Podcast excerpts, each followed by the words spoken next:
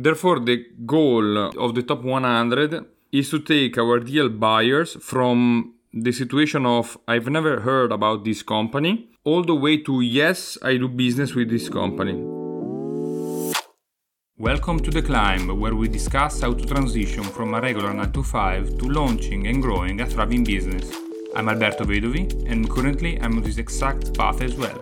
I'm thrilled to share the valuable lessons, mistakes, and secrets that we will uncover along the way. Join me as we discover the steps to unleash our full potential. Hello everybody, Alberto Vedovi here. In today's podcast we will discuss about the top 100. But before uh, addressing the main topic of this episode, we will need to make a little introduction in terms of uh, the changes that internet brought to marketing overall. In fact, before internet uh, was uh, very complicated to market to a small group of customers because it was difficult to target only them. But internet uh, facilitated the way to congregate people around the topic of interest. And now we can market directly to those customers, cutting the marketing budget to a tiny fraction, making sure that only our dream customers could see the ads by marketing on those places where our customer congregate. So by using a fishing example, we just need to understand where is the barrel uh, where all our customers are in and then throw some hooks to pull some people out of such traffic stream. Some of the questions that we can ask ourselves uh, to understand where to best find our clients are the following. Where are the top websites where my dream customer already go to? What are the forums, message boards where do they participate in? What are the Facebook groups where they engage in? Who are the influencers that they follow on Facebook and Instagram? Which podcasts do they listen to? Which email newsletters uh, they are subscribed to? What blogs do they read? And what are the channels that they follow on YouTube? And finally, what are the keywords that uh, they are searching for in Google to find information on their specific uh, problem? These questions just help us start to identify where our customer might congregate in. And if we really understand our clients, we already might have an idea of where they might congregate. But if we don't really understand them, it might be quite hard for us to identify where, where to find them. So, first, we need to understand our clients by going through the questions that we tackled in the previous episode uh, in order to first understand them and then check online where they might congregate. Therefore, our job is not to create traffic, but just to tap uh, into the traffic that already is existing, throw some uh, hooks uh, that uh, might attract the attention of uh, our clients, and then get uh, a percentage of such clients that see our hook to come towards us. But now, going back to the topic of this podcast, the Dream 100, it was a technique developed by Chet Holmes, where he focused only on the top spenders of his industry, so the top 100 customers. And his strategy was to use the entire marketing budget that the industry was using for all the clients only to target the top 100 and within uh, years he was able to capture the majority of this top customer changing completely his positioning in the industry Therefore, the goal of the top 100 is to take our deal buyers from the situation of I've never heard about this company all the way to yes, I do business with this company by passing through what is this company that I keep hearing about. I think I've heard of this company. Yes, I heard of this company. And then at the end, yes, I do business with the company. The strategy that uh, Chet used actually was quite interesting.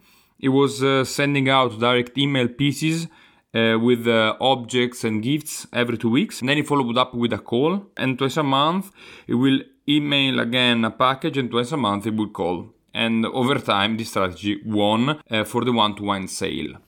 But if we want to implement the strategy to one to many, the best way to do it is to identify who are our dream customers, then uh, understand where they congregate, and then make a list of all the potential places where our customers might congregate. So, for example, uh, you can make a list of the top 100 websites or forum that they spend their time on, the top 10 and 15 uh, active Facebook groups, uh, 50 influencers, 30 podcasts, 40 or 50 email newsletters, blogs and YouTube channels, etc. After making this list, you add up all the subscribers that uh, you can tap into and then arrive to an overall estimation. As uh, Russell Brunson uh, explains in his book Traffic Secrets, while doing these exercises, he estimated to have a reach of around 30 million people just on this list alone of, of main locations.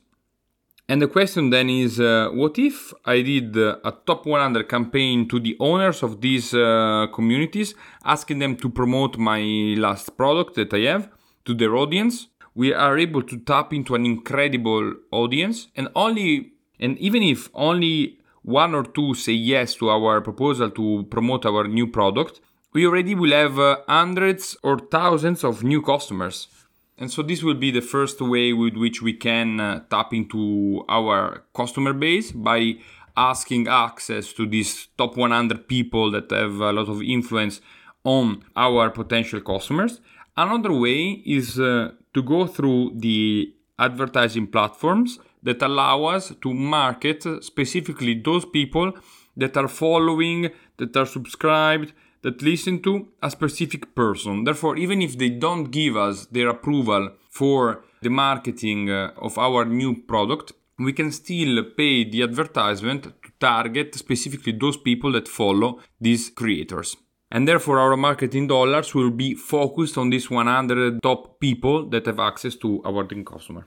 And if you want to have a pro tip, in order to spend a lot of money and time convincing people to switch from one platform to another. So, for example, if you are promoting your podcast, you're making an Instagram post or a Facebook post uh, or a blog article or an email, it's much easier to market directly in the same medium that these people are using because they already are used to consume a certain kind of uh, content and therefore it will be much easier just to transition from a podcast listener to you know your podcast listener than from an Instagram user to your podcast listener.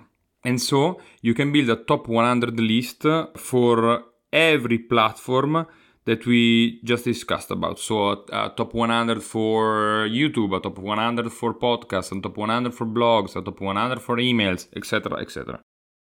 And what about if you are a brick and mortar business, so where you want to generate leads a, at a local scale?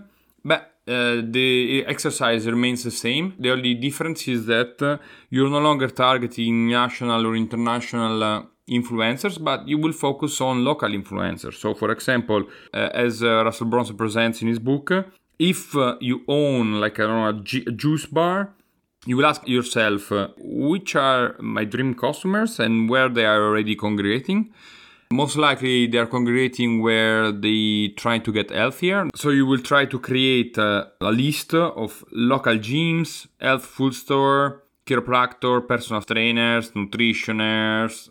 And so you will start to build your top 100 from, from this list. And that's all for today's podcast. Thank you very much for listening. And remember, act as the person you aspire to become. Ciao!